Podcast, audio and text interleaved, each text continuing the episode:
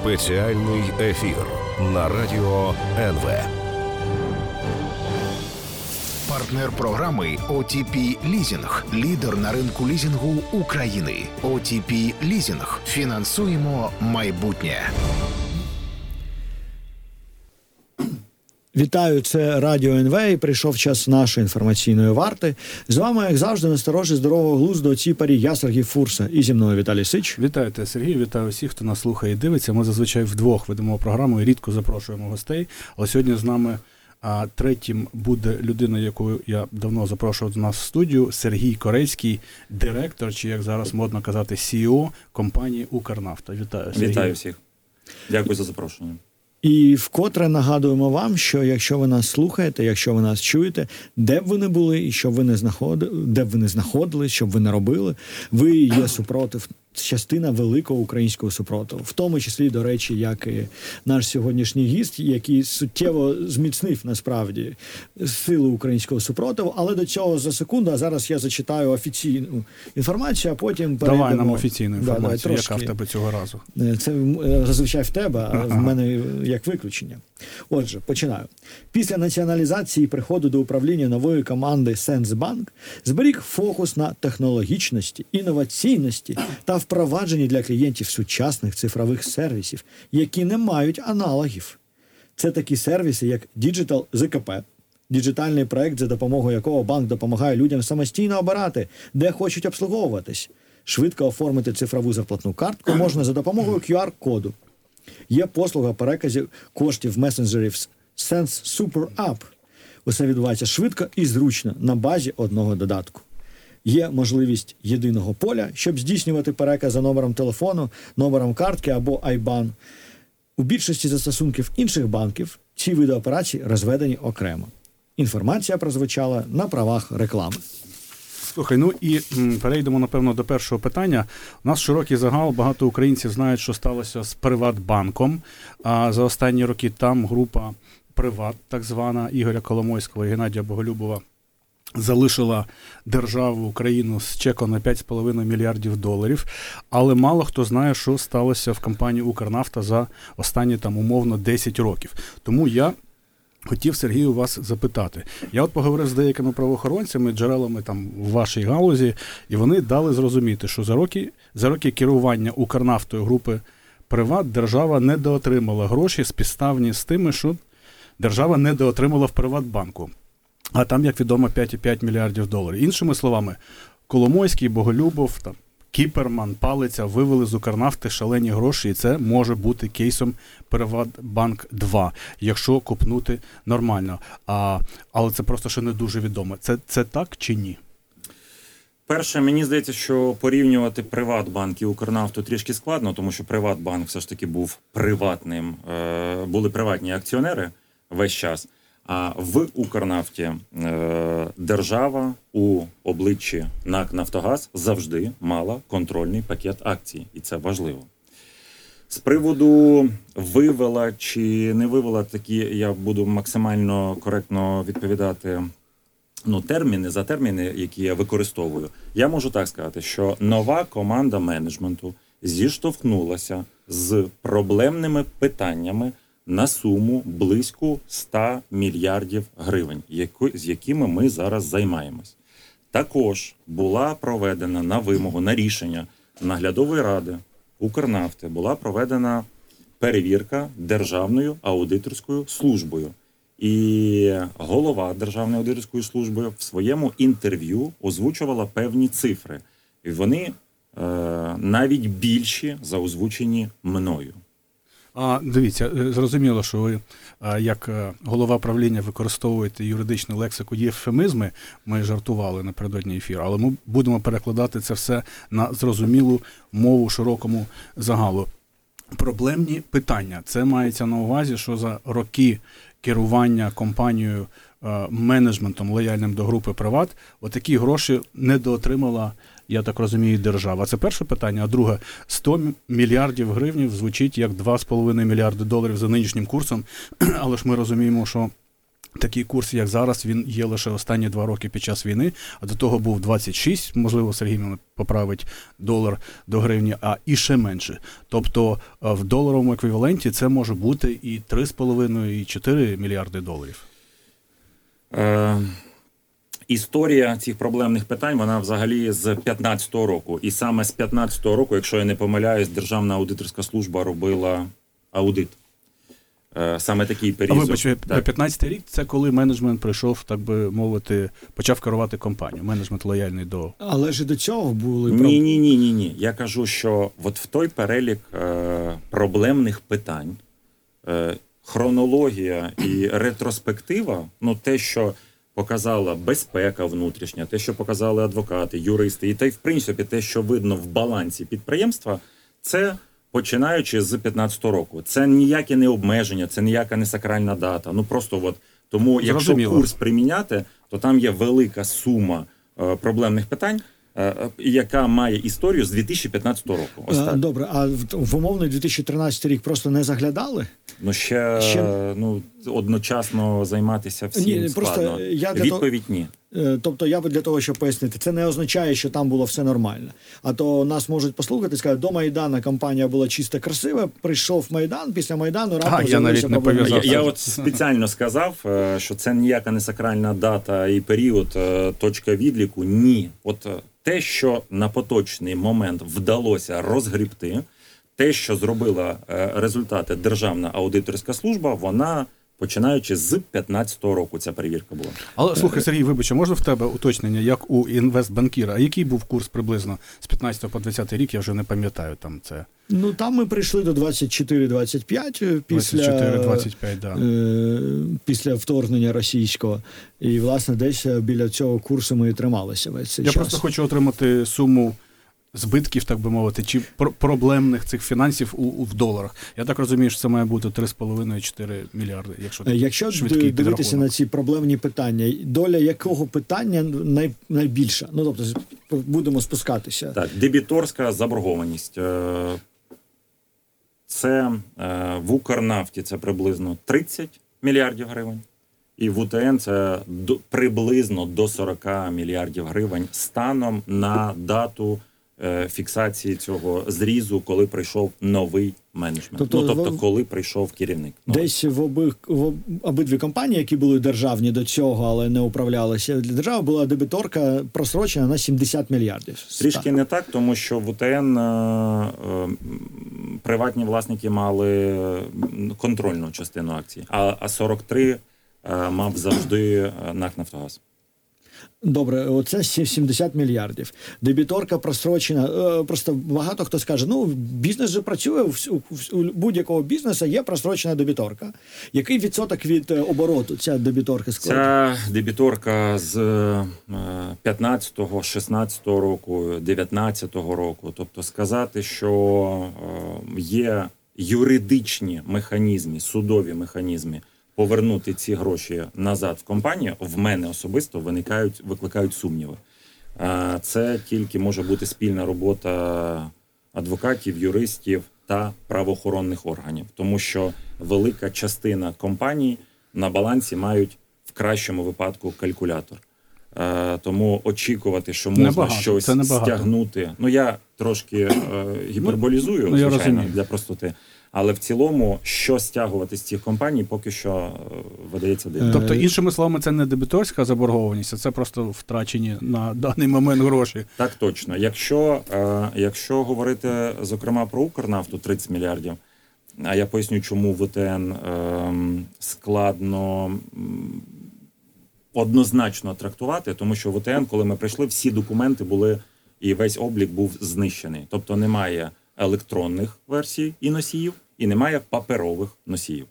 Тому е, до сьогоднішнього дня триває по молекулах відновлення обліку А як він самознищився цей облік? Як так сталося? Я констатую, от я прийшов, і ми зрозуміли, І- що немає не паперових, не електронних носіїв, і ми відновлюємо облік. Що стосується Укрнафти, 30 мільярдів. Так от е, 90 з лишнім відсотків, не, не пам'ятаю скільки, вона зарезервована тобто віднесена до безнадійної згідно стандартів бухгалтерського обліку. Це ще одне твердження того, що скептикам з приводу, що це нормально, обігові кошти, оборот. Ні, це не нормально. Там тривають суди.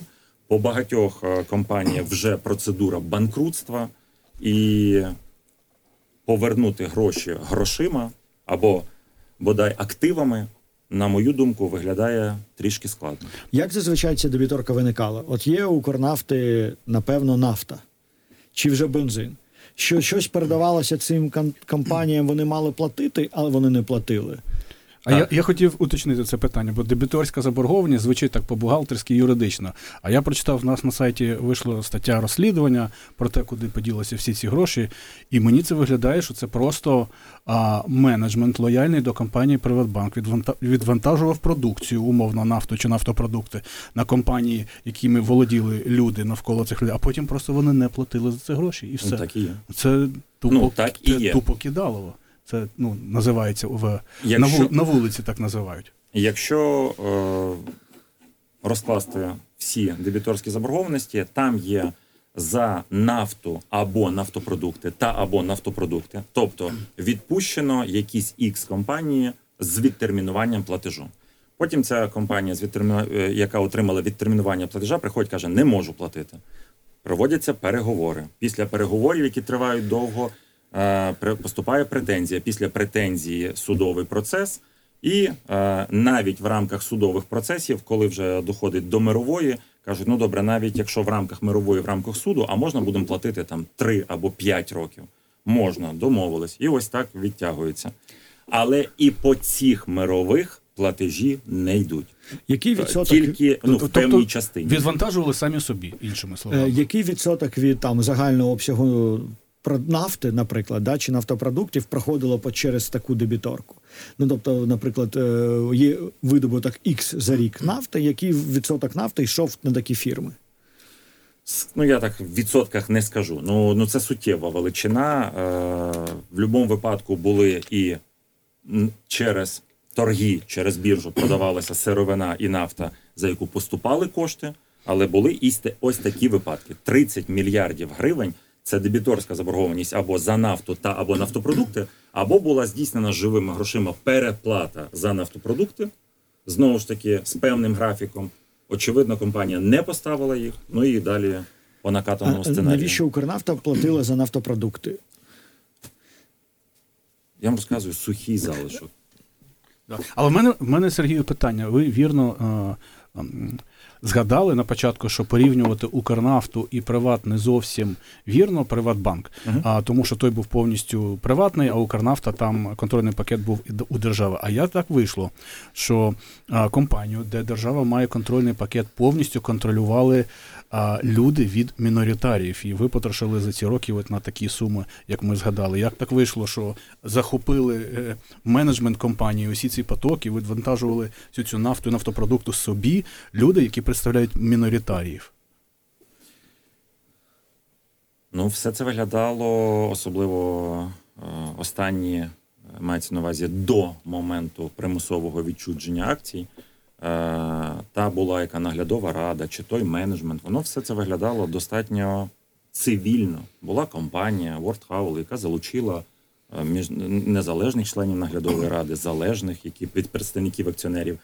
За, затвердила наглядова рада, менеджмент. Все це виглядає гарно сухий залишок на табло, цифри і е, результати.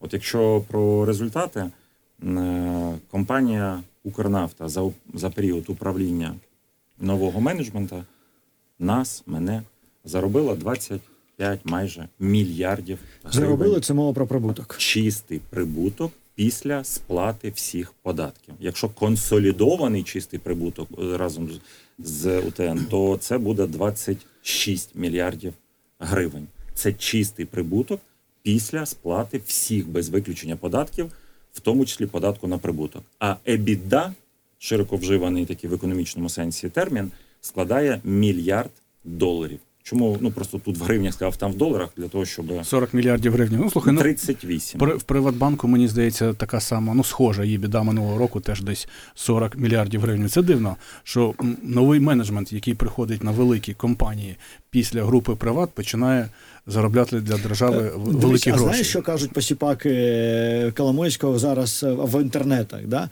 Як, як вас критикують? Кажуть, що ви прийшли на все готове. Що попередній менеджмент роками закладав фундамент, закладав, закладав, закладав, і коли заклав, прийшли ви і почали користуватися результатами. Благами Знімати вершки, Да. знімати вершки. Ем, чому це не відповідає дійсності? Перше, компанія тотально недоінвестована, недофінансована. Тобто, взагалі розвитку не існувало. Друге, це знову ж таки ретроспектива 10 років. Можна було 15, 5, ну 10 взяли. 10 років. По Укрнафті чистий збиток за 10 років кумулятивний. Кожен рік. Були прибутки, були збитки. але кумулятивно 6,5 мільярдів мінус. Тобто збиток. це середній збиток за Це за 10 років. сумарно. Ку- кумулятивний, так. Якщо з УТНом об'єднати, то буде ще більше збиток. Тобто, Тобто постановка- минулого року плюс 26, а якщо м, загал тотал за 10 років умовно, мінус то 15, мінус е, 15. Як, як, як мінімум, тому що, е, тому що потрібно 22-й дозвести, там буде величезний мінус по причині того, що відсутні документи, але те, що ми бачимо, ну там очевидно великий мінус. Слухайте, я вже згадав про цю статтю, де там описується 9 схем в нас на сайті. Хто хоче, подивіться про Укрнафту, як зникали ці гроші. Але ви можете там описати, розказати там умовно три основні схеми, їх там багато. А е, завдяки яким от накопичилася ця цифра в 100 мільярдів гривень. Про заборгованість ми вже зрозуміли. Це такий найпростіший і най, найбільш поширений спосіб, який був використаний. А що там ще використовувалося? Наприклад, відпустили нафтопродукт або нафту, е, є заборгованість. Так. Розрахувалися талонами, так званими скреч-картами. Ну, всі знають талони, якими отоварюються на АЗС. Е, компанія Авіас, АНП, е, ну, Авіас талони в першу чергу. Авіас. Розрахувалися талонами бренду Авіас. В нас в підвалі лежить на по ринкових цінах сьогодні на 5 мільярдів гривень макулатури, тобто талонів цих, які тою ж компанією, яка їх відпустила, і розрахувалася, погасила борг за реальний актив нафту або нафтопродукти, їх заблокувала, і сьогодні їх отоварити не можна. Тобто це 126 мільйонів літрів в талонах. Повний а так можна? 6 тонн паперу. Так можна робити? Можна. Ну, як показує життя, можна. Тобто у ці талони це було зобов'язання а, погасити борг, а потім вони відмовилися. Це тобто просто ці талони ми могли б хотіли використати для особливо під час зараз війни для військових, для прикордонників, для правоохоронців, для штурмових бригад, яким потрібні ці талони, яке пальне, як, е, як кров е, е, для організму. Вони заблоковані, їх отоварити не можна. А я чув, що там була ще якась маніпуляція з глибиною переробки нафти. А розкажіть про це. я не спеціаліст те, що я бачив е, по статистиці, е, попередній, е, попередні роки втрати, коли нафта передавалася на ще не зруйнований завод, складали втрати природні від процесу переробки складали 16-17%. А це нормальна, нормальний стандарт для галузі? Я ось маю е, підстави стверджувати, що це реальна, реальні втрати навколо 7%. Навко... Це глибина переробки. А оці 16 Це ще... не глибина, глибина це такий інший Це інша історія. Так, це втрати. Це втрати. Тобто не 7, а 16, десь 9, там 10% трохи домальовували. А якщо у грошовому вимірі е, е, на рік, це які гроші? Десь 200 мільйонів доларів. Може Ну, бути. залежно від того, який був об'єм, е, якщо це було там 2 мільйона тонн переробки, 3 мільйони тонн переробки, там від років залежало. Звичайно, можна це прокалькулювати. Е, Е, Ще речі, які ви запитуєте. Ну, наприклад, от компанія, е, ну таке очевидне, неймовірне. Компанія, найбільша нафтова компанія в державі, не мала власного ЖД-коду. Ми її в 2023 році зареєстрували. Компанія не мала власного транспорту, все було на аутсорсі. Компанія не мала власних резервуарів для зберігання світлих нафтопродуктів. Все було на аутсорсі. Ем, І зазвичай це аутсорс групи приват. Ну, це треті особи, і афілі... е, вони там дотичні чи не дотичні, з... працювали тільки з ними, скажімо так. Оцей авіас, наприклад, це ж група приват. Ну, на, на, на такому сленгу весь ринок говорить про це, що, що це група приват. Так. Тобто я так розумію, що заробляли на усьому. Тобто, якщо були посередники при перевантаженні нафтопродуктів, посередники при користуванні послуги залізниці, а не було свого коду. Ну, я не, і, і, вже і не все лізу в деталі, там еквайрінг вдвічі ми скоротили в перший тиждень, е, а це там в десятках мільйонів гривень річного еквіваленту. Е, Інші сторонні послуги також поскорочували, тарифи на перевалку. Ну тобто, все це мало ознаки неринкових цін в більшій мірі. Наприклад, талони ті самі. Ну як найбільша монобрендова мережа АЗС, якою є Укрнафта, 537 об'єктів до е, повномасштабного вторгнення, і зараз е, 460, тому що втрачені, зруйновані тощо. Але все рівно це монобрендова мережа номер один по кількості. От як вона не може мати не має своїх талонів або скреч-карток і використовує сторонні. І сторонні ж логіка яка? Е, вони привозять пальне на заправку Укрнафти. По талонах Авіас приїжджає людина, купуються талони в компанії Авіас з повною маржою. Приїжджає людина на заправку Отаварія на Укрнафті, і компанія Авіас, ну не компанія Авіас, а компанія, яка розпоряджається талонами Авіас. Там вона має конкретні назви юридичних осіб. Вона компенсовує там умовно 2,5 гривні е, витрат на операційне обслуговування. Так от ми сьогодні запустили власні талони, власні е, скреч-карти в минулому році, досягли майже 90 мільйонів літрів по результатів минулого року, і маржинальність на кожному літрі навколо 6 гривень. Ну не 2, не 2,5 і не, не 3. Ще одна велика компанія з орбіти групи Приват, яка так само була пов'язана, напевно, ж з Укрнафтою, МАУ. Е, Ми зараз не літаємо, але коли ж літали. Е, Чи були у Укрнафти операції з е, міжнародними авіалініями України? УТН були е, там заборгованість, якщо я не помиляюсь, е, 400 чи 450 мільйонів гривень. Е, наскільки мені відомо, компанія МАУ за ініціативою Укрексімбанка, якщо я не помиляюсь, в процедурі банкрутства. Ну і для нас це очевидно безнадійна заборгованість. Слухайте, я ось подивився там, скільки схем використовувалося. Ну, десятки, якщо я вірно зрозумів. Я не знаю, а е, і, і великі схеми, де просто не віддавали гроші, і маленькі схеми, де на аутсорс пускали умовно самі собі чи третім особам а, будь-який сервіс. І я не знаю, скільки людей над цим працювало, скільки вони енергії на це витрачали. Це просто має бути якийсь е, дата-центр, я не знаю, який вигадує ці схеми, чи просто вони дуже вживані Ну, і от широкі. в банку Приват був банк в банку. Згідно розслідування Крол, який займався всіма операціями, які були пов'язані з е, колишніми власниками, і власне вони всі всі, всі операційн, операційною діяльністю займалися. І тому там умовне правління не могло не знати про те, що робить Коломойський, тому що у вас банк в банку є. Яка кількість людей, таких плюс-мінус, була звільнена з Укрнафти після зміни менеджменту, яка пов'язана була чи виконувала ці функціонали пов'язані з колишніми власниками? Порядка 20 людей. Е, От е, відповідь на запитання, яка кількість е, могла б приймати участь, я думаю, що це не, не сотні людей точно. Брейнстормінгом займалися. Так, ну я думаю, що це там порядка 15-20. Ну це ми знаєте, така цифра ні ні звідки вона зі стелі. Але в будь-якому випадку всі ті, хто е, потенційно цим займалися, вони вже в компанії не працюють. І вони зараз з боку компанії в умовному Фейсбуці сидять і пишуть е, про те, як е, погано стало в Укрнафті після зміни менеджменту. Е, Еволюційно це все тривало. На початках, звичайно, було багато негативу, прямого негативу від там від колишнього керівника, від голови правління. Що от компанія, менеджмент вибрав свідомо філософію збитків, позаводити компанію в збитки і так далі. І так далі. Е, Була тотальна протидія і Саботаж. саботаж тотальний. Е, і була основна мета,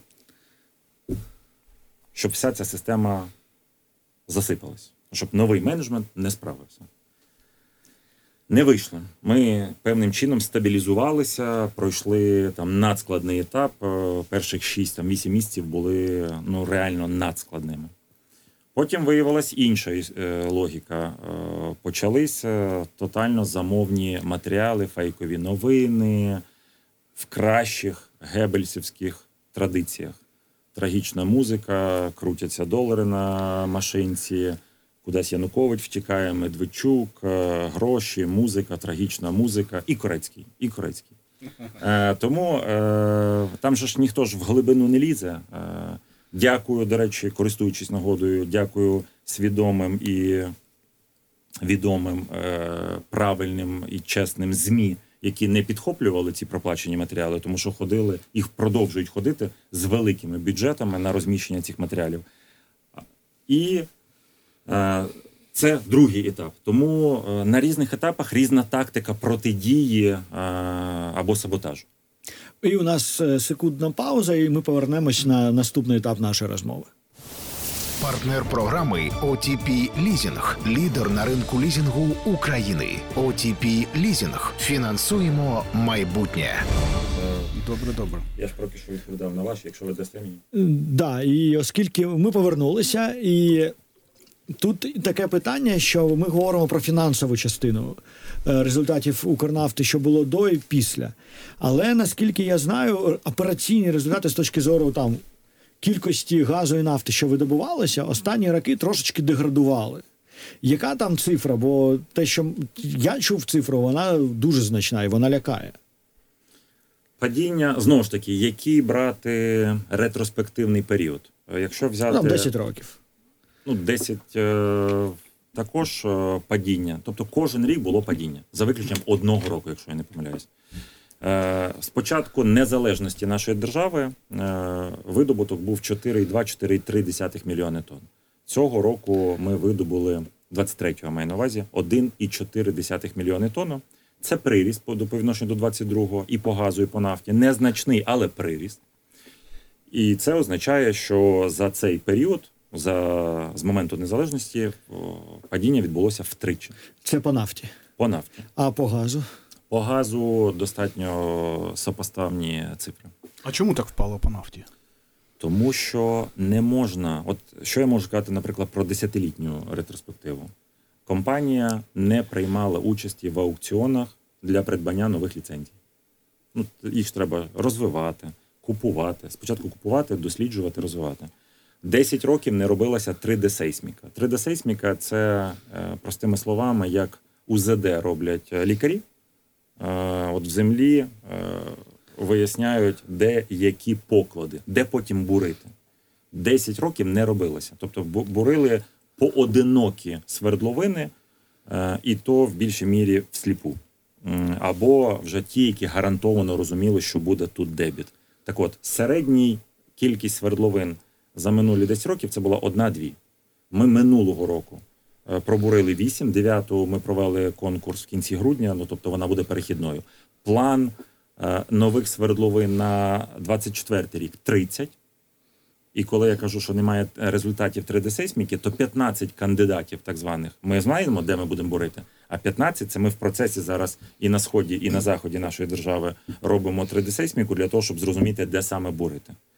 Наступне це е, техніка. В нас наймолодшому верстату, наймолодшому буровому верстату, а в нас їх всього 4, е, два, більше 25 років. І, і їх всього три. Наприклад, для порівняння в Укргаз видобування їх 42, здається, а в нас 4. І наймолодшому 25 років. Вся техніка, всі це устаткування, воно пострадянське. Росія, Білорусія, пострадянське, російське е, устаткування. Зараз, очевидно, є величезна проблема з запасними частинами тощо. І так далі, і так далі, і так далі. Тому е, це мінус, тому що компанія була недофінансована, не було вектору на розвиток. До речі, повертаючись до запитання, як е, це все могло відбуватися, тому що, на мою думку, міноритарних акціонерів не було е, бажання інвестувати в компанію, де де юре, не де факто, а де юре не було контролю. А компанія НАК Нафтогаз, яка мала контрольний пакет акцій, була, ну, на мою думку, недостатньо ініціативною і наполегливою на розвитку однієї з найбільших свого активу. Е, ну от якщо ми зараз йдемо по оптимістичному сценарію і збільшуємо видобуток. Е, наскільки я розумію, ви зараз е, фокусуєтесь в тому числі на цьому і видобуток газу, і видобуток нафти. І ми зробимо там на перспективу найближчих п'яти років е, такі діаграмки умовні в голові. Як ми ви очікуєте, от оптимістичний сценарій, насправді давайте збільшити видобуток і нафти, і газу за ці п'ять років. Ставимо тільки оптимістичні сценарії і плани. До речі, це контрверсія з принципами державного управління. Е, Не завжди треба ставити оп- е, оптимістичні, тому що ти ж можеш чуть-чуть не добігти. Сухий буде залишок. Не виконав план. А те, що ти його перевиконав по відношенню до минулих періодів, це вже нікого не стосується. Ну, менш з тим, це такі Ми з такими на- самими проблемами стикаємось в своєму плануванні, і запланована є біда така, якщо вона трошки менше, то це не успіх. А насправді в тебе плюс 35% порівняно Про- з минулим роком, то треба бути обережним, по-перше, в плануванні, а, Так а по-друге, KPI не використовувати лише наскільки ти використав план, а там, ну, яка в тебе динаміка порівняно з попередніми роками. Так і є. Отже, про оптимістичні плани. Коли ми е, ставили е, в цифру 20, 12 мільярдів гривень план на 2023 рік, минулий чисто прибутку, 12. Нам всі в кабінеті міністрів, коли де ми узгоджували фінансовий план, вони кажуть: а на що ви такі цифри ставите? Ну ви ж їх не виконаєте. Ну бо попередні були там 2, 1,5, мінус, е, 3. Ну або мінус величезний. Кажуть, як ви ставите 12? Ми кажемо, бо це оптимістично, ми ставимо план. Заробили 26. Е, з приводу планів по видобутку на найближчі 5-7 років бачимо аргументовані підстави вважати, що можна подвоїти Це нафта чи газ? нафта та газ. В більшій мірі газ попутний, тому коли ти будеш нові е, свердловини нафтові, то є і газ. В нас з двох тисяч свердловин лише, я заокруглюю, з двох тисяч свердловин лише 150 – це чисто газові, все решта це нафтові. Нафта, конденсат та попутній газ. А можна я поставлю два питання? Не знаю, Сергій, чи ви можете на, них відповісти, особливо на перше. Але а, я оце дивився всі ці збитки чи не, недоотриманий прибуток. І я собі думав, а як могли міноритарні акціонери так довго доїти державну компанію і на такі великі суми? Де була податкова СБУ, там профільні комітети, ради, політики, які зазвичай роблять собі а, капітал на популізмі і решта? Я розумію, що там можливо, чи хтось технічно не розумів. Скільки грошей недоотримує компанія, чи хтось просто закривав на це очі, чи хтось був зацікавлений. Я не розумію. Іншими словами, 10 років такі великі суми. А як так вийшло, що ніхто, хто опікується зазвичай в нас усім, не звернув на це увагу і не тиснув, і не ставив це питання якось там. Розуміло, що був інший президент, до того, що інший президент був, але тим не менш. А як так вийшло, на ваш погляд? Ну, ієрархія всіх цих проблем, вона там починаючи з менеджменту, потім наглядова рада. Наглядова рада а, при всіх каденціях не могла не бачити цих недоліків, недопрацювань або, скажімо так, сумнівних транзакцій. Не могла. Я не вірю в те, що е, хтось з менеджменту міг навідпускати там на 70 мільярдів гривень дебіторки і просто судитися. Ну, не виглядає це реалістичним.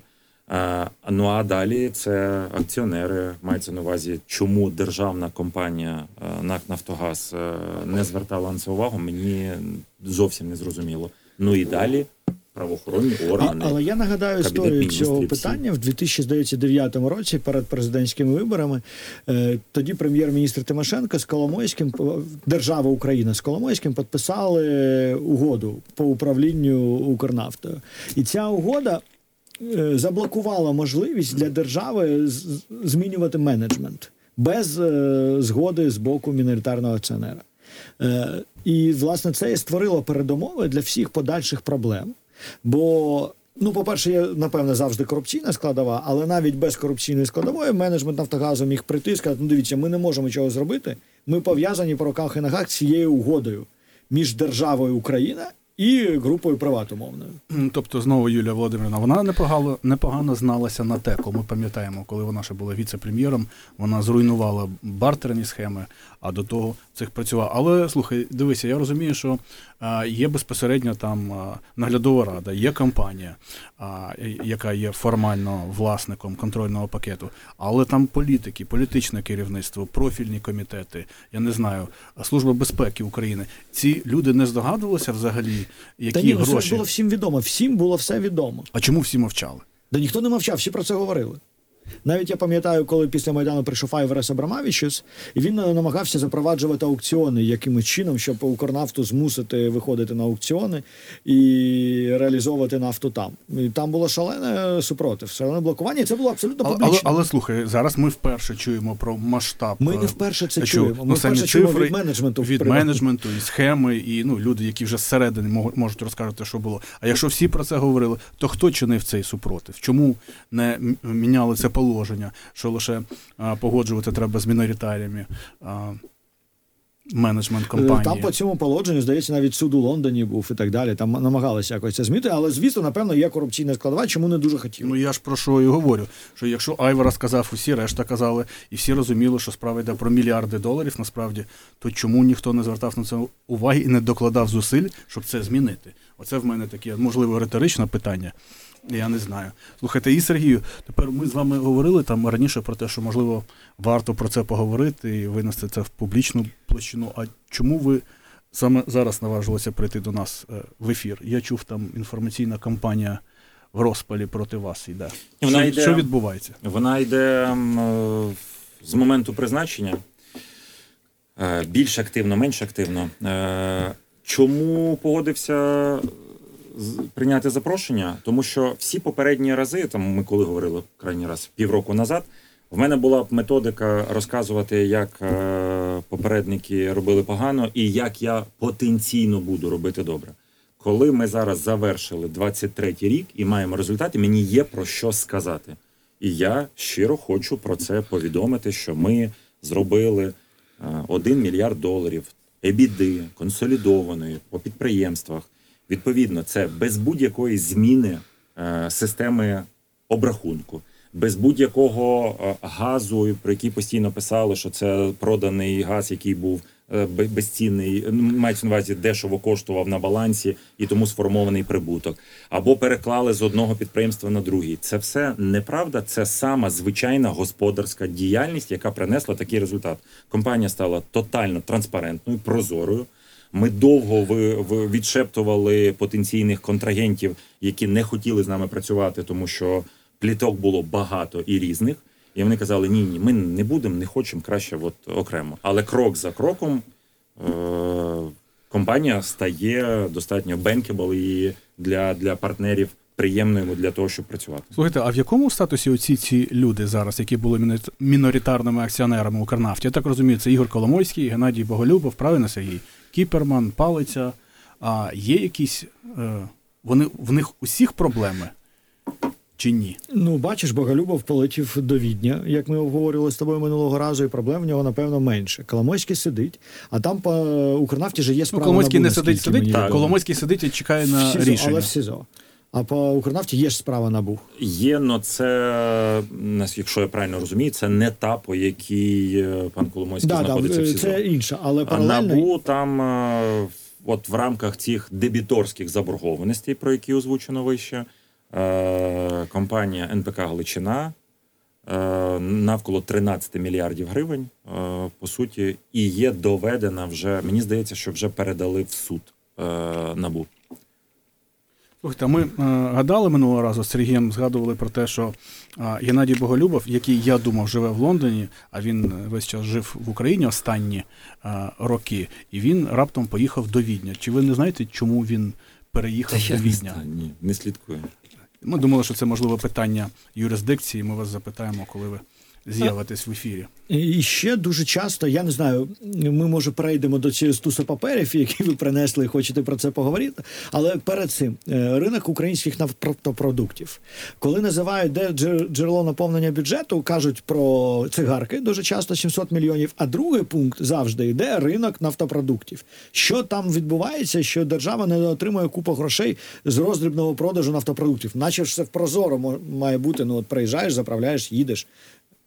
Плачуєш акциз, А з чого є судження, що держава недоотримує? Е, щоб велика частина сірого ринку, і через те, що є сірі заправки, сірі мережі заправок, які не показують прибутку і не показують обсяги, е, виникає припущення, що держава недоотримує.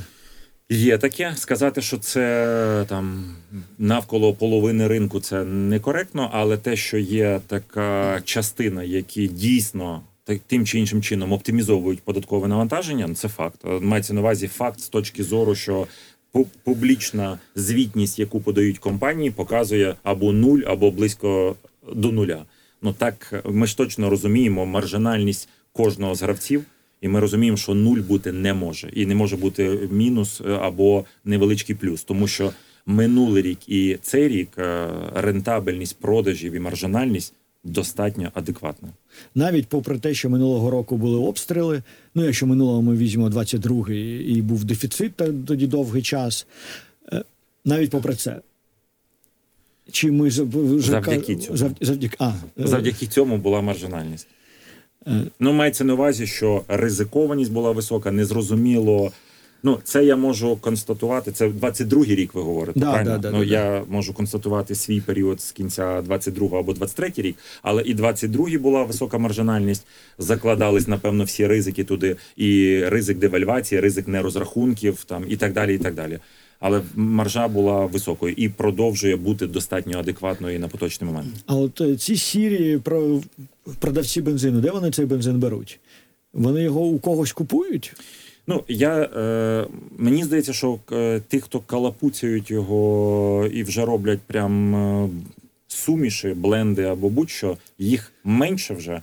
Е, основна сіра зона це документарна, як ПДВ сплачується, як податок на прибуток, як витрати лягають на баланс тощо.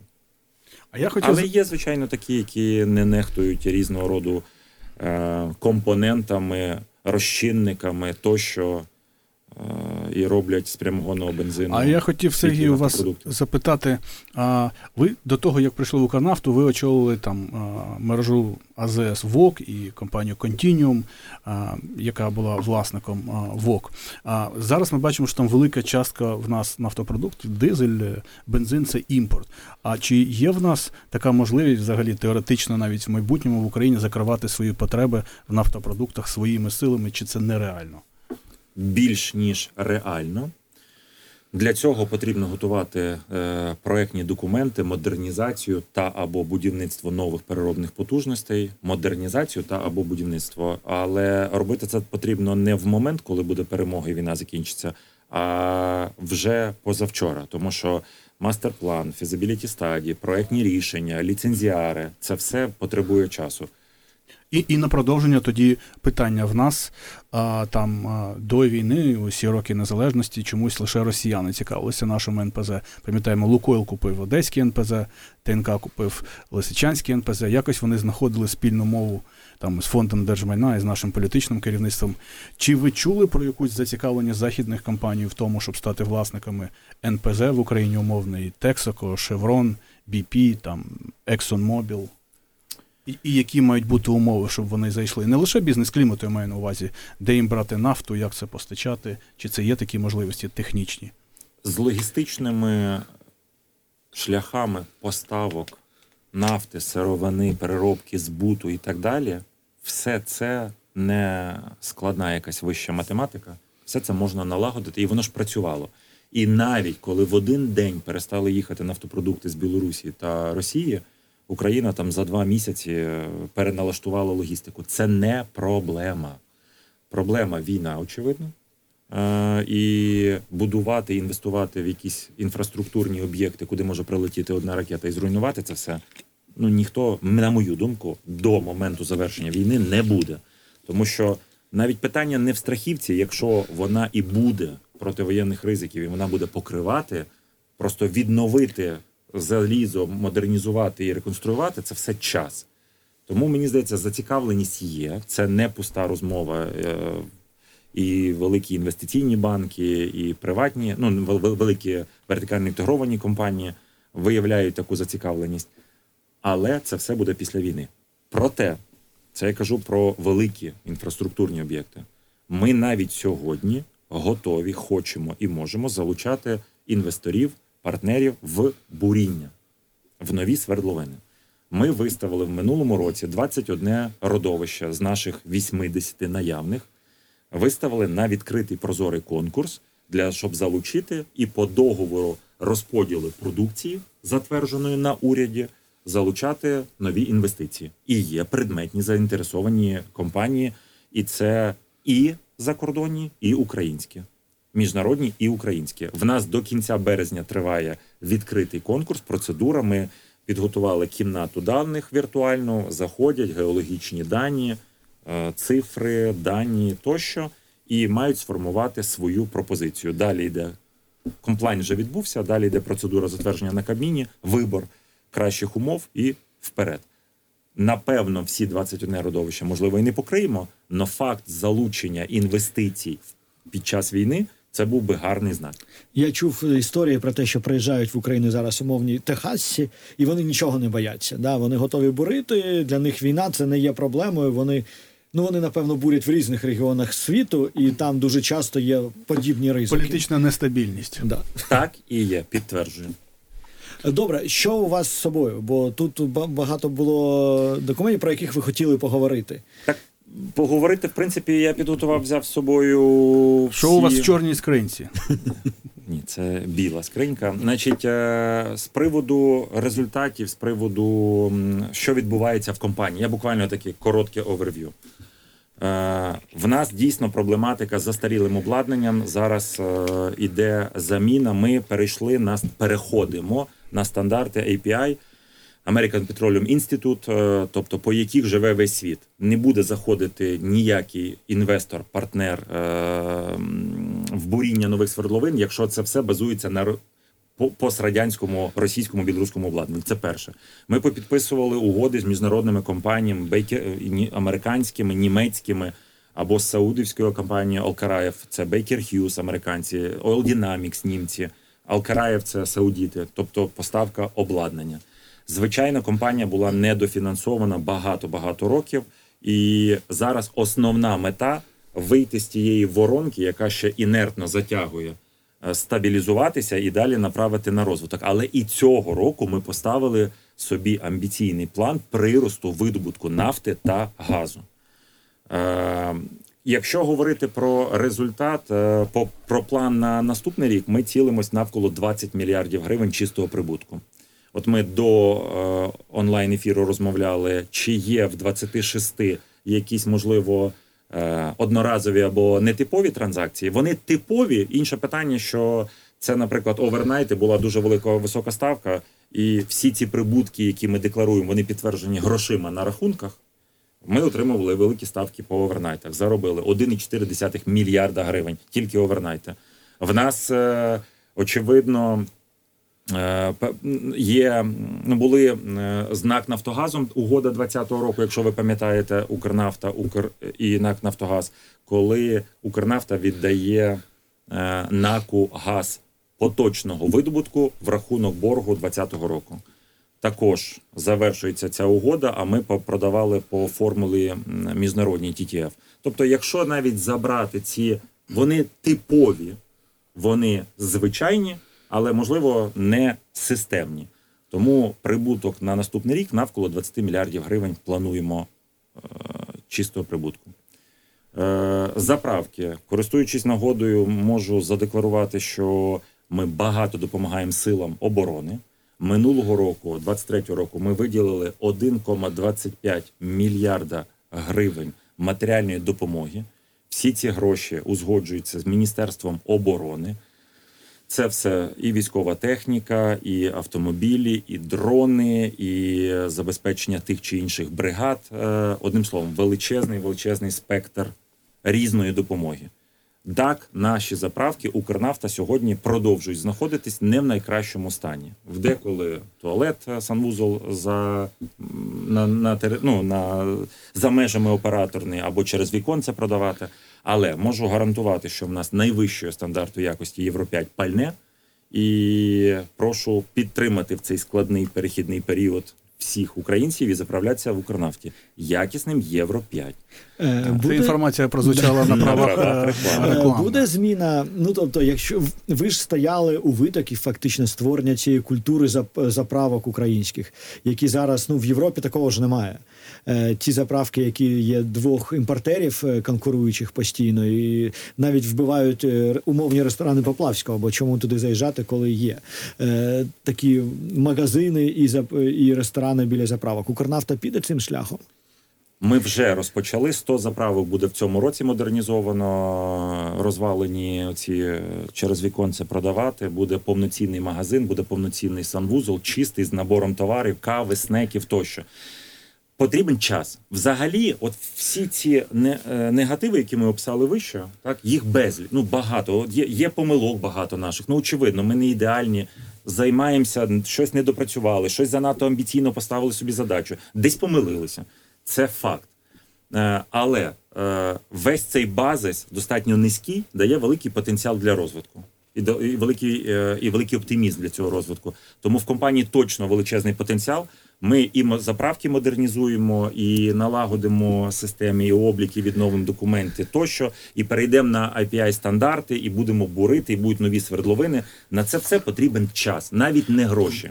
Ну і на цій оптимістичній ноті, на ноті оптимізму, ми будемо А завершувати. інакше ніяк. Ну, слухайте, може тоді і я почну заправлятися на Укрнафті теж. Я хочу подякувати двом Сергіям сьогодні за розмову. Я, до речі, був посеред е, е, двох Яке Сергіїв. бажання ти за А, а я зараз ще подумаю. І а треба людям нагадати, що з нами в ефірі був Сергій Корецький, це директор CEO компанії Укрнафта. Дякую вам, що знайшли час і прийшли. всім папа. Щиро дякую за запрошення. Партнер програми OTP Лізінг. Лідер на ринку лізінгу України. OTP Лізінг. Фінансуємо майбутнє.